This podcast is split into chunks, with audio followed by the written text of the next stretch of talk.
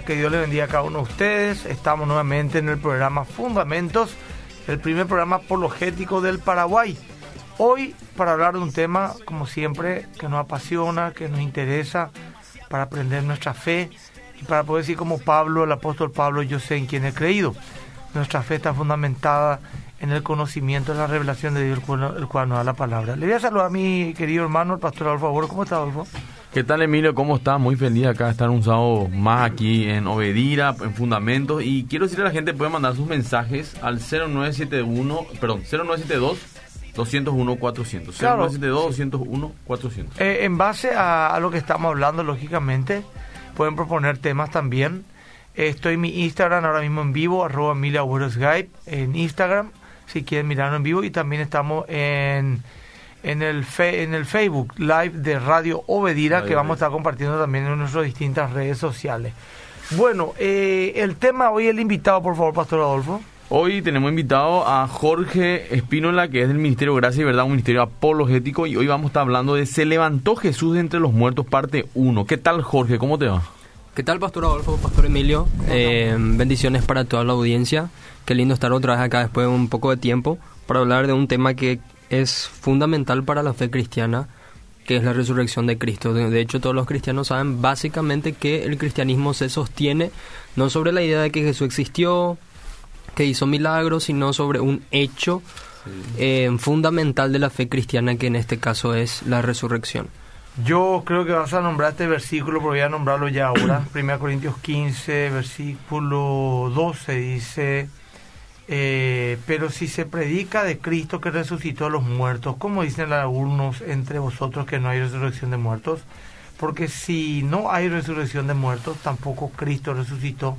Y si Cristo no resucitó, vana es entonces nuestra predicación, vana entonces nuestra fe. O sea que el fundamento del cristianismo no es que existió un gran maestro, no es que vino Cristo en cuerpo y alma acá a la tierra, ni las enseñanzas que él dejó apartado de su persona. El fundamento del cristianismo es la resurrección. Sin resurrección no hay cristianismo. Y hoy vamos a hacer esa apologética, esa defensa eh, sobre algo tan extraordinario y sobrenatural como es la resurrección de una persona que ha muerto. Bueno, como siempre, 8 y 20, más o menos 8 y 25, vamos a leer los primeros mensajes en 15 minutos más. Ahora le dejamos a Jorge para que vaya desarrollando el tema. Jorge. Sí, a mí me gustaría poder, eh, ya que el programa va a estar dividido en dos, en dos partes, eh, me gustaría poder primero reflexionar con las personas acerca de la resurrección, acerca de las implicancias y podemos hacerlo, creo yo, en tres partes para responder tres preguntas específicas sobre la resurrección de Jesús. Número uno, ¿qué significa la resurrección de Jesús y por qué es importante para nosotros? Por favor. Eh, número dos, podría ser cómo nosotros podemos saber que Jesús resucitó.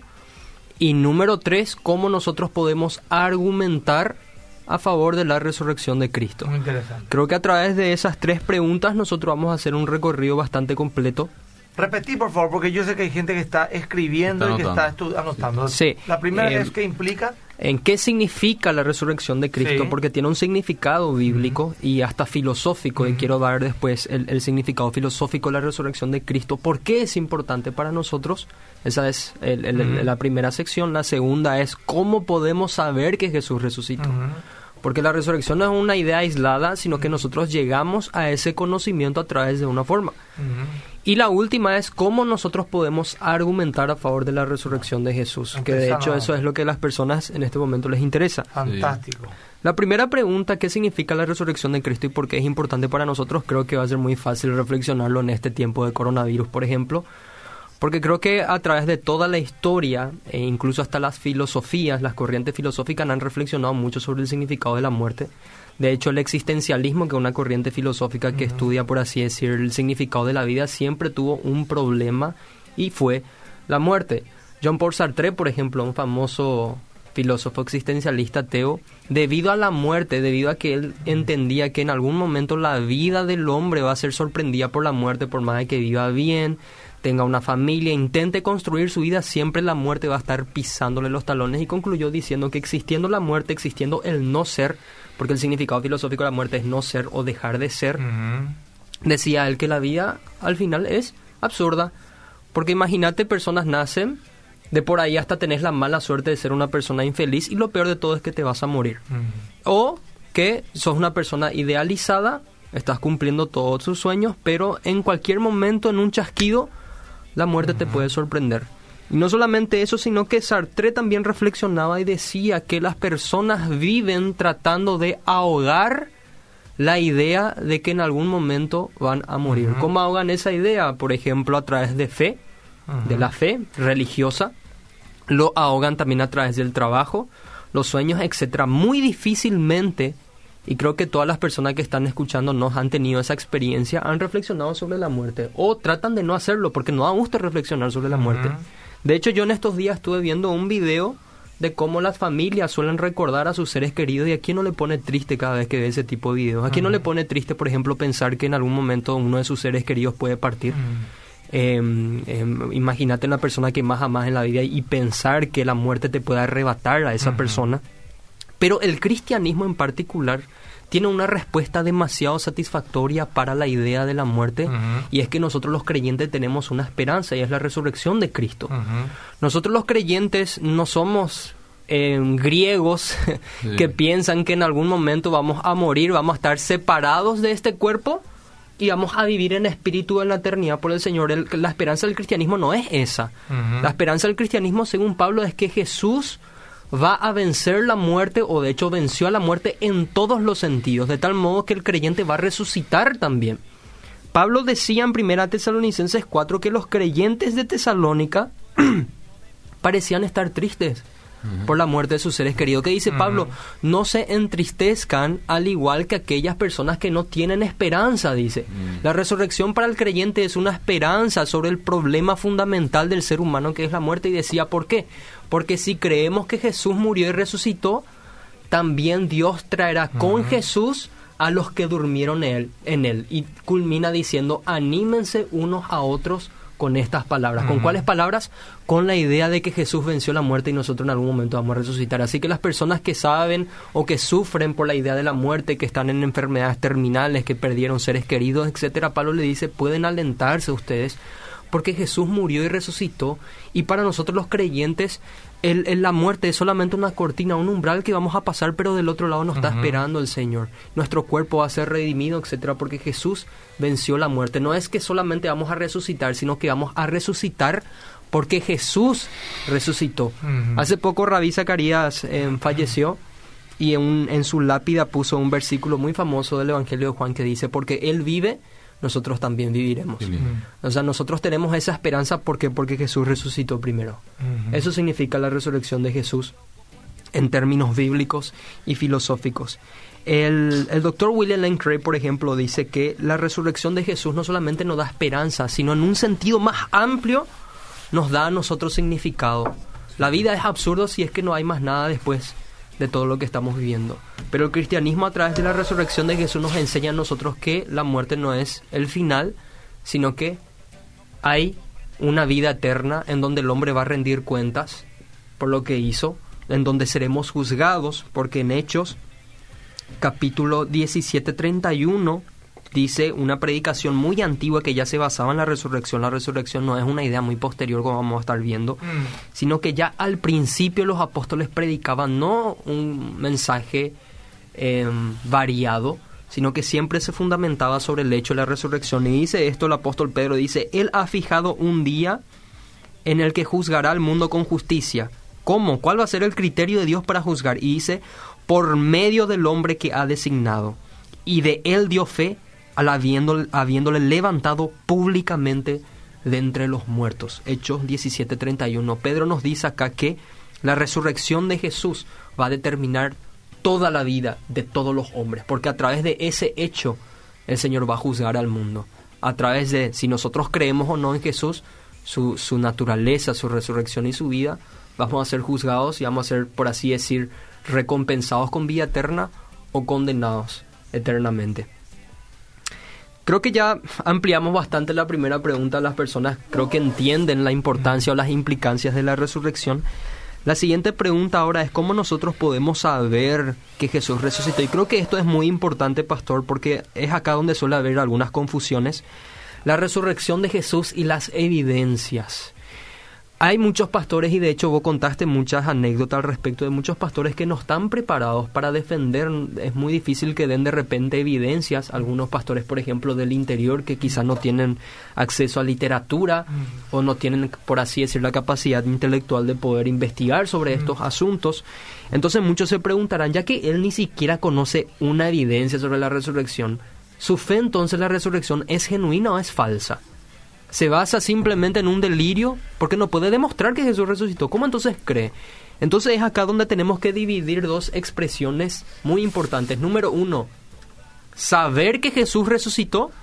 Y número dos, mostrar que Jesús resucitó. Son dos cosas muy distintas. Todos nosotros cuando nos convertimos recién, creo que conociendo la experiencia, todos nosotros acá, nadie se convirtió por las evidencias a favor de la resurrección, sino que se convirtieron por una experiencia personal con el Espíritu Santo. Y esa es la primera forma de saber que Jesús resucitó. Quizás a muchos escépticos esto les parezca ridículo porque, ah, claro, no hay evidencia, pues una experiencia personal, etcétera. Pero según William Lane Craig, filosóficamente, incluso no quiero entrar tanto en eso, es completamente válido. Si Dios existe, creo que está dentro de sus prerrogativas o sus derechos revelarse al hombre en la forma en la que él quiera. Creo que la discusión es si Dios existe o no. Entonces, dice el apóstol Pablo que el Espíritu de Dios confirma nuestro espíritu de que somos hijos de Dios. ¿Qué quiere decir eso? Que hay muchas personas, por ejemplo, que se yo, en el interior, que creen genuinamente que Jesús resucitó y su fe es genuina, por más de que no puedan demostrar históricamente, por más de que no puedan poner evidencias, pero estamos nosotros seguros que su fe es genuina. Entonces, el primer punto, una persona sabe que Jesús resucitó a través de una autoverificación del Espíritu Santo. El Espíritu Santo es la suficiente evidencia para saber que Jesús resucitó y eso basta para que nuestra fe sea genuina y nosotros podamos ser salvos. Ese es un primer punto. Ahora, ¿cómo mostramos que Jesús resucitó?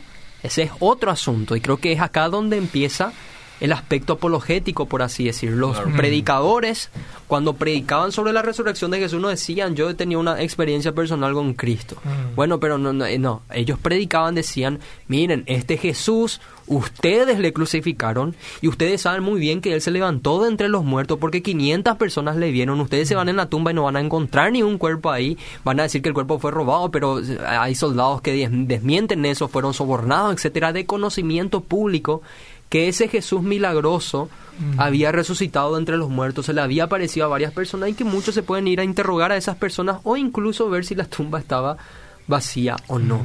¿Qué quiere decir eso? Que a Jesús desde un principio le interesó las evidencias, le interesó dejar indicios suficientes para su resurrección. Por ejemplo, nosotros vemos que Jesús no necesitaba mover la piedra del sepulcro para salir. ¿Necesitaba Jesús mover la piedra del sepulcro? No. no. Él podía, decía la escritura que cuando los apóstoles estaban encerrados, Jesús aparecía. Después de su resurrección, él no necesitaba usar puertas ni ventanas.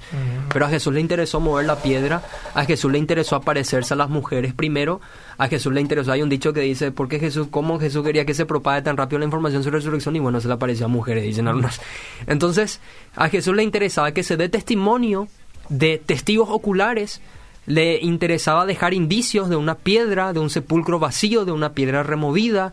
Le interesaba dejar indicios al aparecerse no solamente a simpatizantes, sino a no simpatizantes, como a Santiago, su hermano, que era incrédulo, al apóstol Pablo, que era un perseguidor, etcétera, etcétera. Y además que si la tumba, la piedra no quedaba corrida a un costado, ellos podrían haber dicho, bueno, eh, por fe crean que el cuerpo ya no está dentro Y punto. Pero sin embargo, al moverse la piedra, él está dando pie a que se corrobore que esta información era realmente así.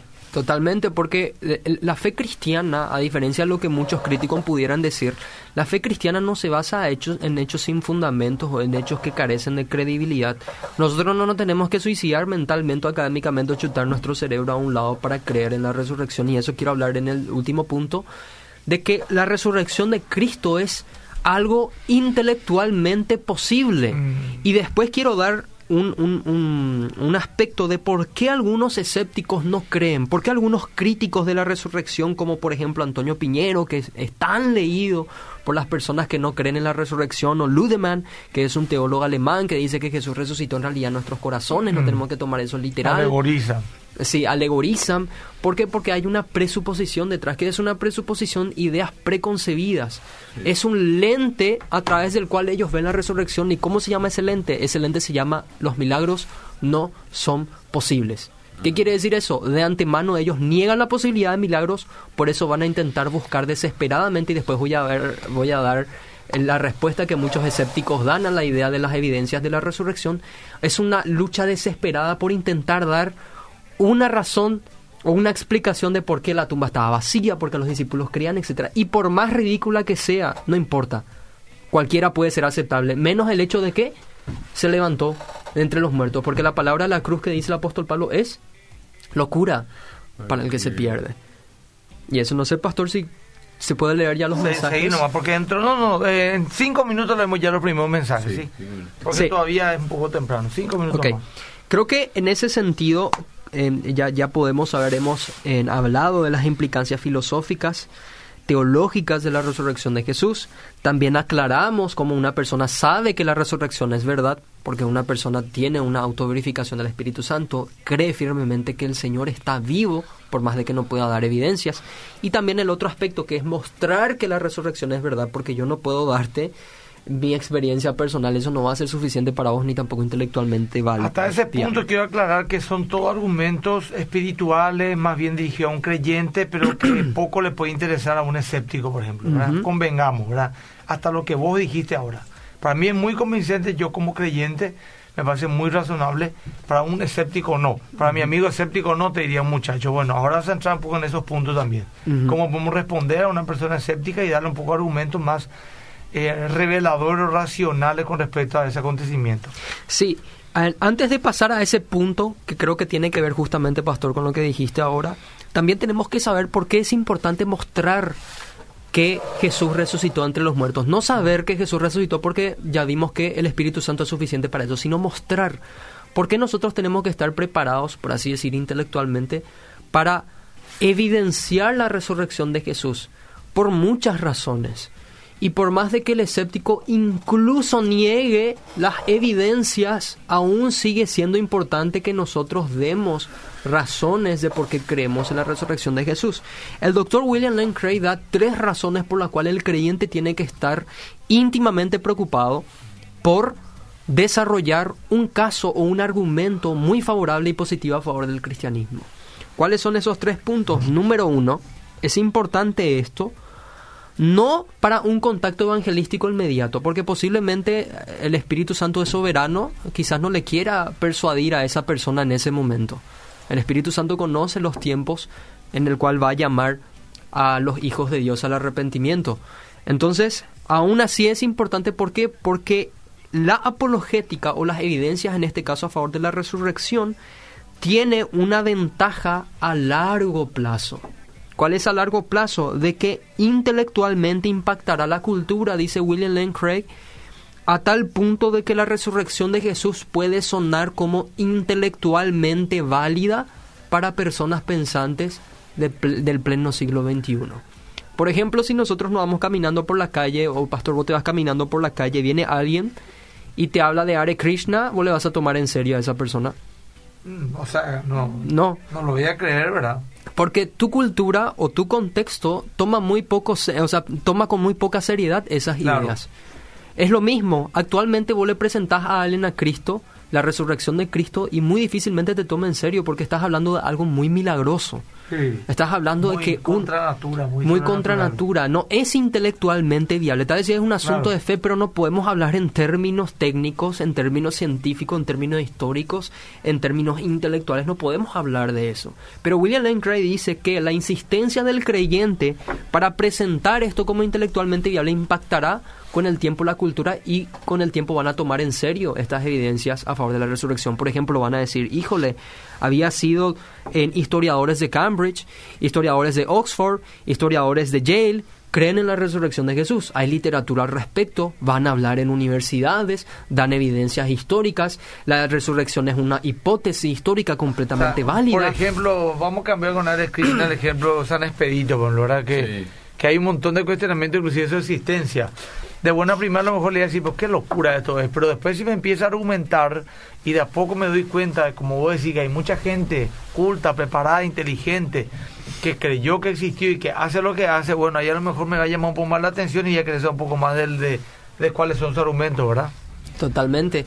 Lo mismo con la resurrección. Con el tiempo esto impactará las culturas, en términos culturales, no tanto a nivel personal quizás, pero con el tiempo las personas, porque las culturas son moldeadas, las culturas pueden cambiar, las culturas pueden ser impactadas, con el tiempo las personas van a tomar en serio la idea de la resurrección de Cristo. Bueno, yo quiero un ratito ahí dejarte, mi querido Jorge, porque quiero empezar a leer los mensajes. Adolfo, leemos los mensajes que nos están llegando, después voy a leer también de mi Instagram. Sí, no problema.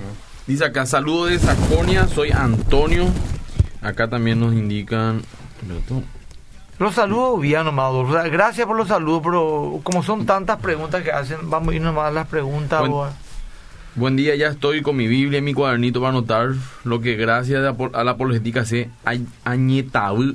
Hey, el programa es maravilloso y se ríe, o sea, oh, o sea me, me, dejo de ser tonto o ignorante. Sí. Dice acá, Dios le bendiga, acompaña excelente programa, como siempre.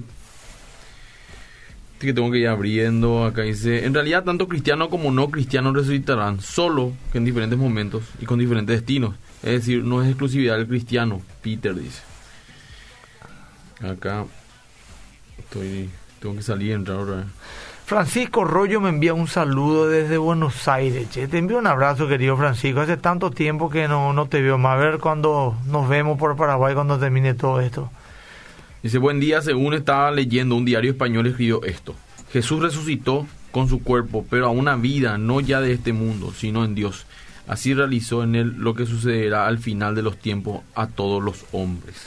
A Carlos Marí me escribe una compañera de mi, de mi, de mi hermana, del María Auxiliadora, hoy radicada en, en Manchester, eh, Inglaterra. Le envío un abrazo también a Rosmarie, espero estés bien.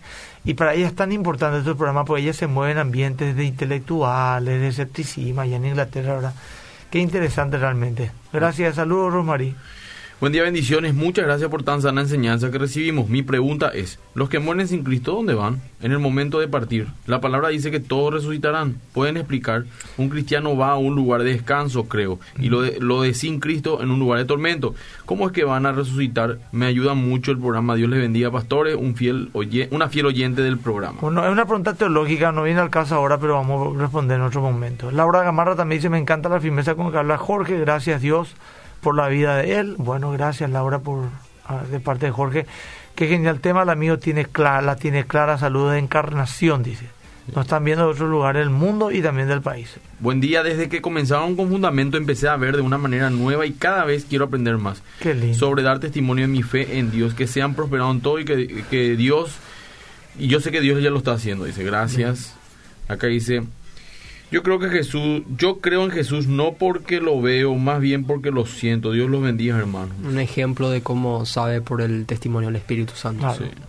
Después tengo en el Facebook ahí también hay Por unos favor, mensajes. algunos más y vamos a leer a Jorge. Voy a ocho y Bueno. media en un rap, zapoite. Eh, Hugo César, excelente programa, bendiciones hermano, María Lugo, buen día, bendiciones, Radio de Ira, buen día pastor, excelente programa, yo creo que Jesús resucitó y bueno, algunos mensajes, después son todos saludos ¿verdad? Eh, la gente también, yo quiero saber, Emilio, de dónde nos están escuchando, algunos mandan, estamos en tal lugar, eh, y a mí me gustaría saber de dónde nos están escuchando. ¿no? Bueno, bueno, Jorge, podemos continuar con tu tema y después vamos a leer otra en unos 15 minutos más mensajes. Sí, estábamos en por qué era importante defender esto y el primer punto era porque con el tiempo puede impactar la cultura y el cristianismo puede sonar con el tiempo intelectualmente viable para personas pensantes. El segundo punto es lo más básico que nos puede ayudar bastante para dar testimonio a nuestra fe. Como estaba diciendo, una persona que fielmente cree en la resurrección de Jesús, que su fe es genuina a través del testimonio del Espíritu Santo, la persona es consciente de que no puede predicarle a una persona en base a sus experiencias, necesita dar testimonio, no puede decir de repente, eh, bueno, yo creo en Jesús porque cambió mi vida, no creo en Jesús porque el Espíritu Santo se reveló a mi vida, reveló al Hijo a mi vida, eso no puede ser una evidencia, no puede ser un testimonio, quizás para vos sirva, etcétera, pero no para presentar a una persona o dar testimonio de la resurrección. Entonces Craig dice que si vos te capacitas en esto, y al último quiero dar literatura, recomendar literatura a la gente para que investigue acerca de esto y se forme, dice que te puede servir mucho en tus labores evangelísticas, porque vos predicas y das testimonio razonable de por qué crees en la resurrección de Cristo. Y por último, que yo considero que es lo más importante y creo que cualquiera de las personas que nos están viendo y también acá, en, los pastores y mi vida personal, eh, los argumentos a favor de la resurrección de Jesús también nos ayuda a fortalecer nuestra fe. ¿En qué sentido fortalecer nuestra fe? Porque es una realidad que la fe viene acompañada por la duda. No existe una fe que no tenga dentro de sí duda. Por ejemplo, Tomás no creía a primera vista en la resurrección de Jesús, pero Jesús convirtió su duda en sus mayores convicciones cuando después... O sea, no, tengamos no tenemos que tener miedo de dudar porque eso despierta nosotros la curiosidad que justamente nos lleva a investigar y a aprender mucho más, ¿verdad? Totalmente, porque vivimos en un mundo caído con muchas ideas falsas. Satanás, dice la escritura, es el príncipe de este siglo, el Dios de este siglo, y creo que ha diseñado el sistema para que de repente estas ideas cristianas no suenen tan intelectualmente viables. Entonces, la apologética, o en este caso la evidencia a favor de la resurrección, va a ayudar a todos los creyentes, a todos los creyentes, a fortalecer su fe en la resurrección de Cristo. A mí personalmente me ayudó, por ejemplo, pasaba por un tiempo de presión y los argumentos a favor de la resurrección de Jesús me dieron a mí esperanza. Sabía a mí también me afirmaron mucho, sí. Pero también contó Yo por lo pensaba de que la resurrección era un acto 100% de fe y punto, creer o reventar. Pero cuando empecé a conocer la apologética, los argumentos, eh, que son muchos, en este programa no vamos a dar todo, hay libros escritos por parte intelectuales, ¿verdad? eh, lógicamente al final, al final, al final es un acto de fe porque nosotros no podemos comprobar cómo se comprueba, por ejemplo, que el jabón flota sobre el agua o que el avión vuela, ¿verdad? Y las leyes de la aerodinámica, no ese tipo de prueba, ¿verdad? Porque esa necesitamos prueba histórica. Pero eh, sí me dio demasiada seguridad en mi fe. Pero lo último, yo baso en la revelación del Espíritu Santo, lógicamente, pues yo no puedo retroceder el tiempo mil años atrás y el que quiere encontrar objeciones lo puede encontrar, pero el que quiere la mente puede darse cuenta que no es tan, no es tan así nomás, o sea, ¿por qué, por qué el cristianismo no, soluciona el problema y dice, eh, la resurrección es simbólica, es espiritual, es en el corazón de cada creyente y se acabó todo drama? ¿Por qué fundamenta? ¿Por qué, como dice John McDowell, fundamenta, pone su fundamento justamente en la cuestión más vulnerable que tiene, que es la resurrección. O sea, eh, eh, juega todas sus fichas al lugar donde justamente más se le puede cuestionar. ¿Por qué? ¿Verdad? Evidentemente porque ellos, los apóstoles y sus seguidores y los que vivieron en ese tiempo, eh, vieron algo que no podían negarlo, que fue el Cristo resucitado. Pero en fin, te, te, después así leyendo, cuando yo empiezo a hablar mi Instagram acá, me empiezan a llegar mensajes. también. Bueno, yo voy a, o sea, Adolfo va a estar leyendo otro rato. Seguí nomás, mi querido. Sí, creo que con esto ya hemos una introducción bastante clara para las personas. Creo que también hemos motivado a las personas para que puedan investigar acerca de este asunto. Eh, también al final, como dije, voy a recomendar literatura para que las personas se puedan interiorizar porque quizás digan, bueno, yo quiero investigar acerca de esto, ¿por dónde empiezo? Y hay materiales, hay herramientas que pueden ayudarte a introducirte en el tema para que te puedas preparar en el asunto, porque como decía el doctor Craig, decía que uno de los mayores enemigos del Evangelio son las falsas ideas.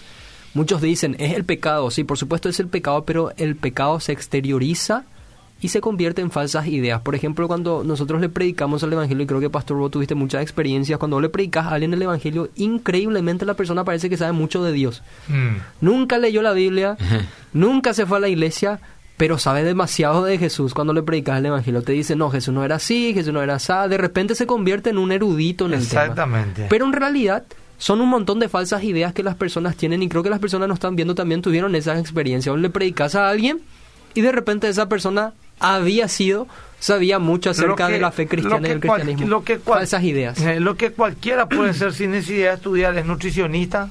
Todo el mundo sabe que tiene que comer y que no director técnico, todo el mundo es director técnico, políticos, todos saben cómo solucionar el problema del Paraguay.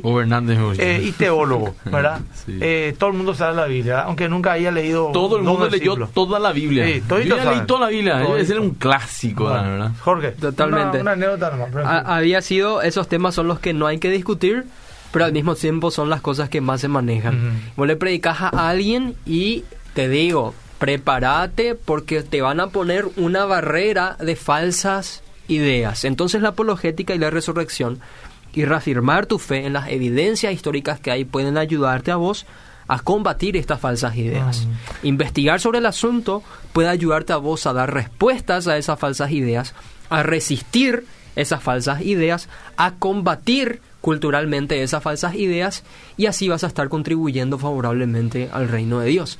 Entonces creo que la apologética en ese sentido no es como muchos dicen, no, pura discusión, puro debate, no.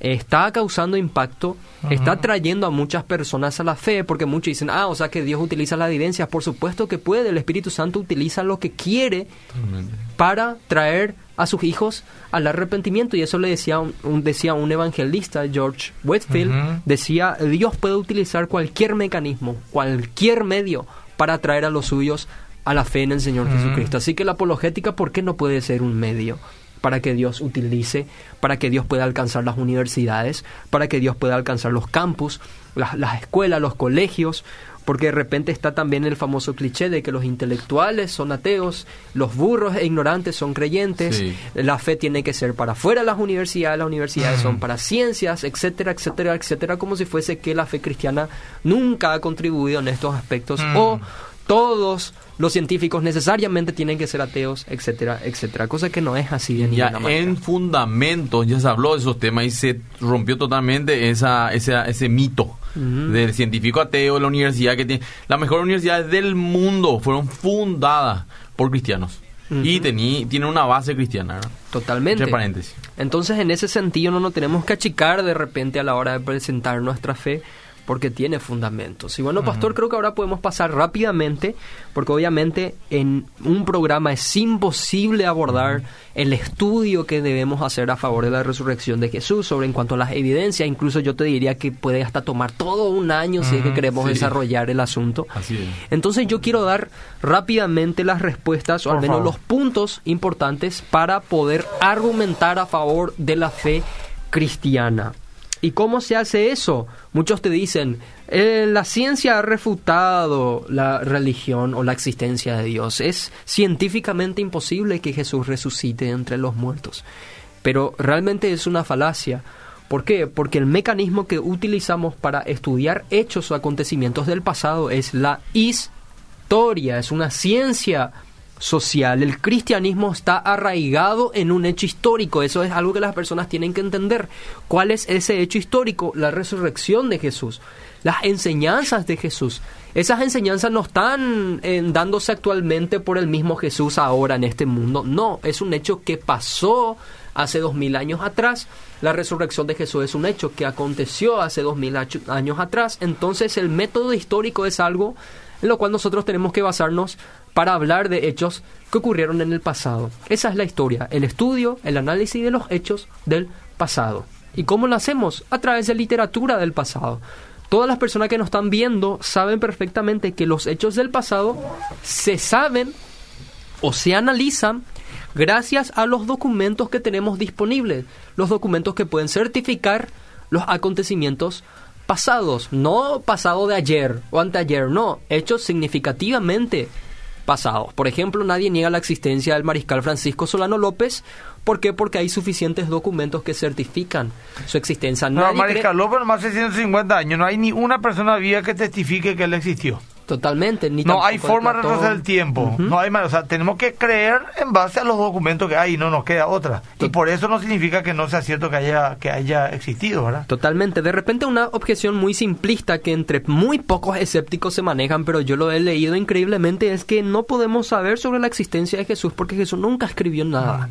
Sócrates tampoco. Sócrates tampoco escribió nada, pero la historia es muy fuerte, es muy certificable, es muy analizable, tiene mucho rigor de análisis, que aunque no haya escrito nada, aún es posible saber si existió, cuáles fueron sus enseñanzas, hasta cuál es el carácter que posiblemente haya tenido. Increíble, o sea, los documentos históricos que tenemos nos puede ayudar bastante. Entonces vamos a hablar mucho de documentos históricos, vamos a hablar mucho de qué dicen los documentos históricos. Y el, doctor William Lane dice que la fe cristiana y la resurrección en este caso está tan arraigado a la historia que incluso si vos agarras la Biblia no como un libro inspirado por Dios, sino como un mero documento histórico, aún así te puede servir para analizar el hecho de la resurrección en sí. No estoy diciendo que la Biblia no es inspirada, sino que aunque agarres como un documento histórico nada más, aún así puede servirte para poder certificar la resurrección y no solamente la Biblia, sino muchos otros documentos también. Yo antes de dar las evidencias también quiero hablar sobre el personaje de Jesús y su particularidad. ¿Cuál era la particularidad de Jesús? Sus milagros. Y esto es increíble lo que yo voy a decir y quiero separar dos puntos para que las personas puedan entenderme. La resurrección es una hipótesis histórica. ¿Qué es una hipótesis? Una hipótesis es una posibilidad que está sustentada a través de evidencia suficiente. Mm. No es un hecho histórico, es una hipótesis. Es decir, es tan posible que Jesús haya resucitado que tenemos muchas razones históricas para creerlo. No es algo seguro, seguro, históricamente hablando, no en cuanto a fe o la Claro, claro, no, no, en cuanto a doctrina cristiana, para que la gente entienda, hermano, estamos ubicando en un contexto de escepticismo y hablando de un tema de, esa manera. O sea, muchos historiadores se basan en hipótesis, posibilidades, y creen en esas hipótesis porque tienen muchas razones para hacerlo. Y la resurrección como hipótesis es tan fuerte que pasa por todos los estándares de verificación. Y eso dicen los historiadores que estudian al respecto. Obviamente hay quienes niegan, pero ahora nosotros, y creo que todas las personas que nos están viendo son pensantes, y van a darse cuenta de que sí, por supuesto que pasan esos estándares de verificación. Pero un hecho histórico es algo que casi no tiene discusión. Y saben, y les pregunto, y para sorpresa de todos, que en cuanto a la vida de Jesús, dos cosas son un hecho histórico para él. Y esto incluso hasta lo dicen los mismos agnósticos historiadores que estudian al respecto. Número uno, que Jesús existió. Y número dos, que Jesús obró milagros. Muchos dicen, pero ¿cómo, si Jesús, ¿cómo Jesús va a obrar milagros? ¿Cómo los agnósticos van a decir que Jesús obró milagros y no van a creer? O sea, es un hecho histórico, sí. Antonio Piñero, que por ejemplo es tan aclamado por los escépticos como un historiador, él es el famoso, por ejemplo, que dice Pastor, y creo que hoy ya escuchaste, de que Pablo fue el fundador del cristianismo y no ah, Jesús, de que Jesús no fue sepultado, fue entirado en una fosa común, etcétera, etcétera, etcétera. Ese es Antonio Piñero. Y Antonio Piñero dice en su documento, en sus escritos sobre el Jesús histórico, dice que tenemos que admitir que Jesús, a los ojos de sus espectadores, era un hombre milagroso. Eso es un hecho histórico. O sea, un ateo referente está reconociendo de que un agnóstico, realmente eso agnóstico. Existió milagros detrás de la figura de Jesús también. En el caso de Antonio Piñero, un agnóstico, pero también hay ateos, como dijiste, pastor, que afirman que Jesús efectivamente a los ojos de sus espectadores obraba milagros. Y los milagros de Jesús eran muy singulares que le dio demasiada fama en tan corto tiempo de ministerio. Porque Jesús tuvo una vida pública, dicen los expertos, como de dos años aproximadamente. Entonces, eh, nosotros tenemos que entender que los milagros de Jesús eran tan singulares, no los milagros como tal, sino los milagros de Jesús, porque históricamente habían muchos otros rabinos milagrosos en la época. Habían personas que hacían milagros, por ejemplo, Josefo detalla algunos hombres que, por ejemplo, hacían tratos con Dios y le decía que va a meter su cabeza entre las rodillas y va a orar, orar hasta que el Señor mande lluvia. O para orar por los enfermos, por ejemplo, había una mujer, no recuerdo el nombre, pero que decía que iba a orar y si su oración era correctamente pronunciada, tenía una secuencia, eso significaba que Dios iba a sanar al enfermo. Había milagrosos, por ejemplo, habían exorcistas que expulsaban demonios a través de la pronunciación del nombre Salomón. Tenían anillos, tenían sal, etcétera, etcétera, etcétera. O sea, los milagros en aquella época, a los ojos de los espectadores judíos y griegos incluso, los milagros eran comunes. Pero Jesús rebasa lo común en esa época. ¿Por qué? Porque Jesús no necesitó hacer tratos con Dios. Jesús no necesitó utilizar anillos, Jesús no necesitó utilizar o pronunciar el nombre de Salomón, sino que Jesús era como Thanos de la película Los Vengadores, que hacía un chasquido en los dedos y lo que él decía se cumplía al pie de la letra. Había un, un endemoniado, Jesús no necesitaba usar sal, no necesitaba pronunciar el nombre de Salomón, como lo hacían los exorcistas de aquella época, no necesitaba un anillo, Jesús decía sal y se iba. Era tan, tanta la autoridad de Jesús que nosotros encontramos en los evangelios que decían las personas ¿Qué es esta nueva doctrina que los demonios se sujetan en su nombre? Manda a los demonios a salir. En aquella época sí salían los demonios por los exorcismos, pero Jesús expulsaba demonios con su palabra, dicen los documentos históricos. Él no necesitaba pronunciar el nombre de Salomón. Por ejemplo, también encontramos que a Jesús se le acusaba de echar demonios por Belcebú, príncipe de los demonios. ¿Y saben por qué se le acusaba a Jesús de eso? Porque parecía que Jesús tenía un acuerdo con los demonios de que era tan impresionante la autoridad que tenía sobre ellos que decían, este tiene un acuerdo con el príncipe de los demonios, por eso, este echa demonios con Belcebú. Y Jesús le decía, no sean tontos, Satanás no está dividido, yo vine acá para reventar todo esto, yo tengo autoridad, echo los demonios por el dedo de Dios y esto es evidencia de que el reino de Dios ha llegado a vosotros. Eso decía Jesús, Jesús no, necesita, no necesitaba hacer tratos con Dios, Jesús levantaba muertos, con su palabra, Lázaro sal fuera. Talitakumi a la niña le decía que se levante, al hijo de la viuda que había muerto tocaba el féretro y se levantaba, sanaba con su sombra, eran singulares y le dieron a Jesús fama por encima de todos. Jesús no era un exorcista cualquiera y no era un hombre milagroso cualquiera. Y algo que le dio más fama fue el mayor de todos los milagros, y aquí quiero entrar, que es la resurrección de entre los muertos. Y algo increíble respecto a este asunto es que la resurrección ha impactado tanta la cultura que los judíos que nosotros sabemos que eran tan meticulosos para guardar sus leyes cambiaron su día sagrado de sábado a domingo. ¿Qué tuvo que haber pasado para que judíos creyentes cambien su día sagrado de sábado a domingo, su día de reposo de sábado a domingo? Algo ocurrió ese domingo. La ley de Dios en cuanto al Shabbat era inquebrantable pero Dios había venido y había dado una enseñanza y había certificado eso a través de su resurrección. Por eso ellos tenían muchas razones para cambiar su día sagrado. Por eso el día del Señor ya no era sábado para los creyentes judíos, era domingo. Es porque ocurrió algo verdaderamente singular. Entonces podemos defender la resurrección de Jesús de la siguiente forma. Y aquí voy. Y quiero que me presten mucha atención las personas que me están escuchando y las personas que me están viendo. La resurrección se defiende como la mejor explicación de los hechos históricos. ¿Qué significa eso? Que hay una serie de hechos históricos que nos tiene que dar a nosotros una explicación. Por ejemplo, la sepultura de Jesús está atestiguada por la escritura, es decir, Jesús existió, fue ejecutado, murió, y su sepultura era muy conocida. Esos son hechos históricos, esos no son hipótesis, son hechos.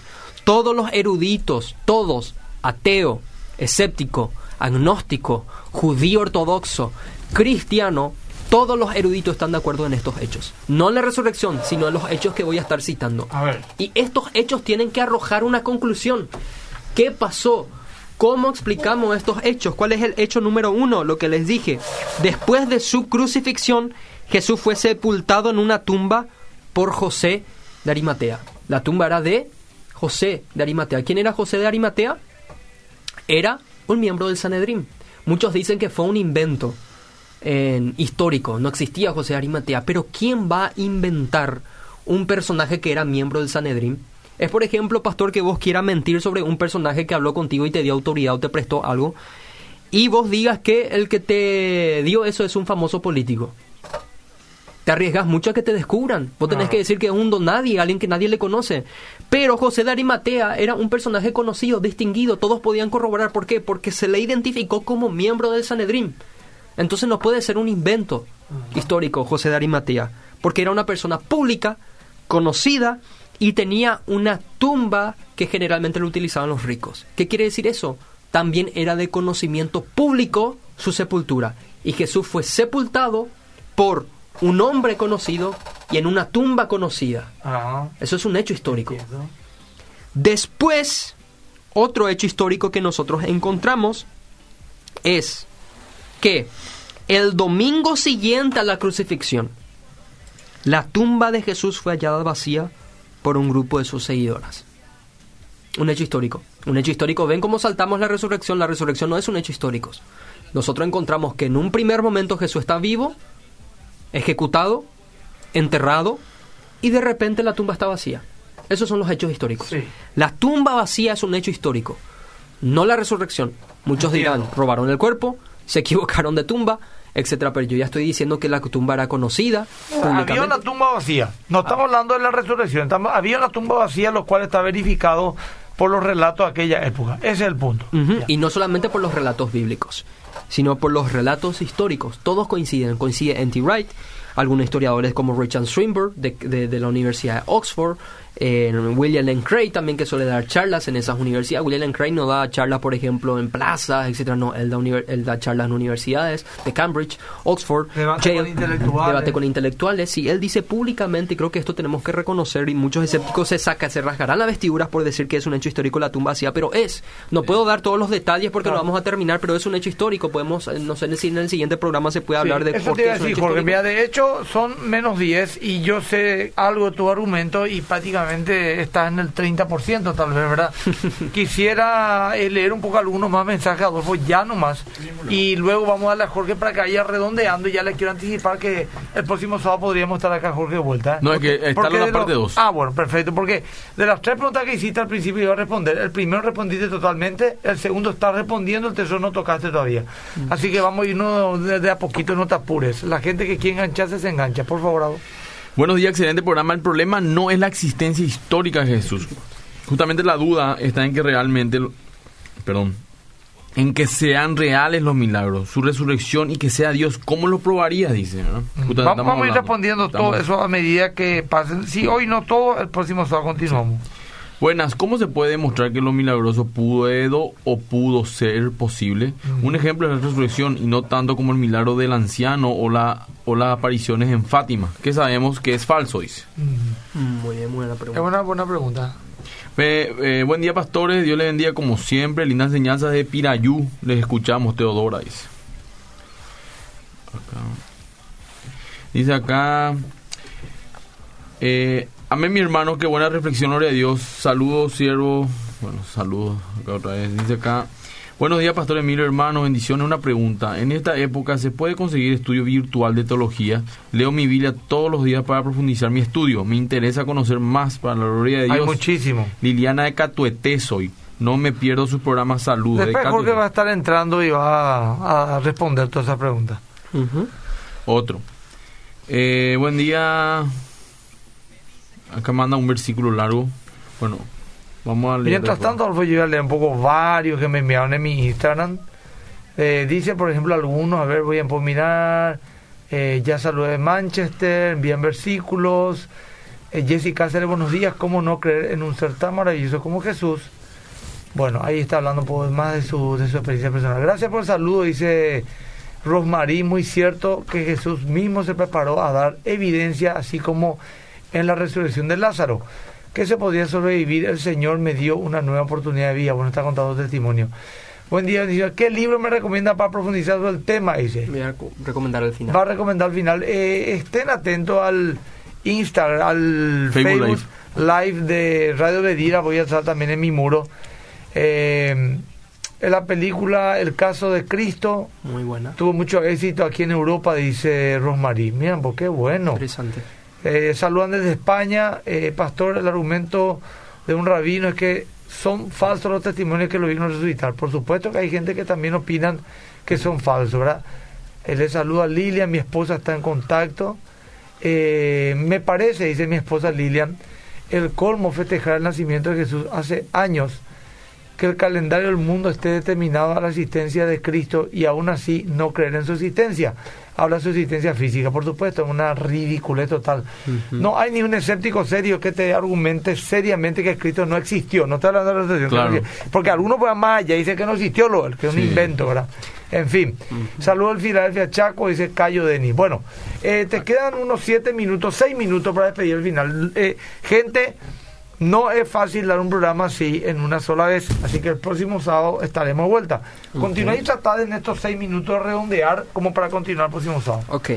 Eh, creo que puedo redondear con la pregunta o con la afirmación que dio uno de los que te escribieron, Pastor, que es el hecho de que los discípulos eh, mintieron sobre ese asunto. Es muy difícil eso. ¿Por qué? Porque un hecho histórico es, número uno, que las personas afirmaron apariciones post-mortem, es la palabra técnica Sí. que significa post-mortem, post, después, mortem, muerte. Después Sí. de la muerte, Jesús seguía causando estragos históricamente.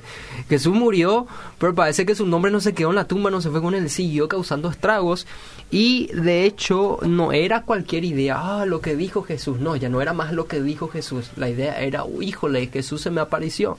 Bueno, entre los discípulos está bien que digan eso, pueden tener una disonancia cognitiva porque demasiado ya le extrañaban a su maestro. Muy improbable eso, por cierto. Improbable porque hay un argumento muy interesante también sobre eso, de que haya sido una visión, que creyeron nomás, es muy interesante. La disonancia cognitiva. Pero el asunto es que en estas afirmaciones están sostenidas por tres tipos de fuentes. Número uno, fuentes simpatizantes, los que le querían a Jesús. Fuentes imparciales, los que ni ahí estaban por Jesús. Y fuentes, en, en- no, fuentes imparciales y fuentes contrarias, sí, Ah. no simpatizantes, que es lo que le, le odiaba, o sea, le odiaba Ah. a Jesús. Y esta, la afirmación de Jesús resucitó, Jesús se me apareció, está sostenida por este tres tipos de fuentes. Los discípulos afirmaron que Jesús fue visto nuevamente. Flavio Josefo, que puede contar como un imparcial, porque no parecía tanto que lo odiaba a Jesús, de repente era un judío ortodoxo, pero Josefo decía que de repente los seguidores de Jesús aparecieron días después diciendo que le vieron resucitado otra vez. Él no dice que resucitó. Claro, dice él relata nomás que sus hay gente que dice que Jesús resucitó y están causando estragos. O sea, Y habla de los testigos. de los testigos. Es un hecho histórico la afirmación o la creencia de la resurrección corporal de Jesús. Y número tres, y es el último, es que los no simpatizantes empezaban a tener estas experiencias. Pablo de Tarso, Ajá. que es un argumento muy fuerte, que nadie niega su existencia, de hecho los escépticos utilizan su nombre para decir que es el fundador del cristianismo. Pablo de Tarso era un judío chiita. Mm. ¿Qué es un judío chiita? Sería como un musulmán radical de hoy día. Claro. Alguien que no le importaba decapitarte si vos eras un infiel a la ley de Moisés. Sí, y ese fue. hombre de repente que le sacaba, dice, a mujeres y a niños arrastrados del cabello de la sinagoga donde se reunían a hablar de Jesús, de repente, de un día para el otro, cree que Jesús se levantó entre los muertos y estaba apasionado por el Señor. Radicalmente cambió. Radicalmente, y eso es algo que llama la atención. Santiago, el hermano de Jesús, que era incrédulo, la misma cosa, decía que Jesús resucitó y de hecho se convirtió en uno de los líderes Sí. de la iglesia de Jerusalén. Increíble, y con esto termino, pastor. Tenemos cinco Para minutos. esta, este programa, pero Para- continuamos. El doctor Craig Bloomberg, Bloomberg que en- recomiendo este libro Tres preguntas claves sobre el Nuevo Testamento. sobre el Nuevo Testamento. Eso vas a anotar después en Facebook Live. Sí, puedo pasar esto. Esto lo pueden encontrar en Reflexión. A mí me lo pasaron por promoción. Es un libro muy bueno para, Allá también muestra. para de Facebook Live. para una también. introducción al Sí. tema. Sí. Eh, pueden tener este libro que es muy bueno, en donde Craig analiza de por qué los argumentos eh, históricos a favor de la confiabilidad de los evangelios son muy buenos. ¿Es verdaderamente Pablo el fundador del cristianismo? También habla de eso. Y por último, cómo podemos aplicar el Nuevo Testamento a nuestras vidas. Es un erudito sobre el asunto, un historiador, un teólogo que habla acerca de esto. Tiene un libro muy bueno también que habla del libro de los Hechos. Y él concluye lo siguiente sobre la resurrección de Jesús y las evidencias. Dice lo siguiente, cito. Además de que estas alternativas a la resurrección corporal de Jesús no son tan convincentes, existen seis argumentos adicionales que ofrecen una evidencia importante a favor de su veracidad. Ya hemos mencionado el testimonio temprano de Pablo en 1 Corintios 15 y la referencia a la resurrección de que Pablo creía tan fuertemente en la resurrección de que hasta 50 veces él habla de esa teología en sus cartas paulinas. En segundo lugar, no hay ninguna otra explicación que describa de forma adecuada la razón por la que los primeros cristianos judíos, es decir, no solo los gentiles, cambiaron su día de reposo de sábado a domingo, especialmente su ley que establecía la consagración del sábado como uno de los diez mandamientos inquebrantables, Éxodo 28 al 11. Algo objetivo e increíblemente importante que hubiera tenido lugar esa mañana de un domingo concreto tuvo que haber impactado la vida de estos meticulosos judíos que vieron a un nazareno siendo maldito por Dios en un madero, según Deuteronomio. Porque ¿qué dice Deuteronomio? Maldito por Dios el que es colgado en un madero. Imagínense a los judíos que tenían esa ley viéndole a su maestro en ese madero, pero que días después aparecían y decían fielmente que él es el Mesías resucitado. Algo pasó, algo cambió su mentalidad. Tenemos que entender eso. En tercer lugar, ¿quién inventaría un mito fundacional en, el primero, en, en, los primeros testigos de un hecho difícil de creer, incluso que sean mujeres, que en aquella cultura el testimonio de las mm. mujeres era inadmisible en un tribunal mm. de justicia. O sea, no es un invento. Si era algo montado en el puesto a Pablo, a Pedro, a Juan, por ejemplo, como líderes, como testigos, para que el día de mañana, si fuera necesario, puedan testificar delante de la autoridad de un hecho tan sobrenatural. Sin embargo, aparecen a mujeres, ¿verdad? ¿Por qué a mujeres si no valía nada? Porque sencillamente eso es lo que pasó y punto. Ellos solamente relataron los hechos sin importarle, valga la expresión, si alguien lo creía o no, en el sentido de que es lo que ocurrió y es lo que vimos y es lo que es cómo pasó, más allá de lo que usted lo crean o no. Nos queda 30 segundos, Emilio. Ah, bueno. Eh, Jorge, eh, vamos a estar viéndonos nuevamente el siguiente eh, sábado, si Dios permite. Perdón por no leer todos los mensajes, un montón que van ahí colgados. Muchas preguntas. Si Dios quiere, nos vemos entonces el próximo sábado a las 8 de la mañana por este medio Radio Vedira 100.1 eh, con el programa Fundamentos. Bendiciones a todos. Chao, chao. Bendiciones, Dios les bendiga.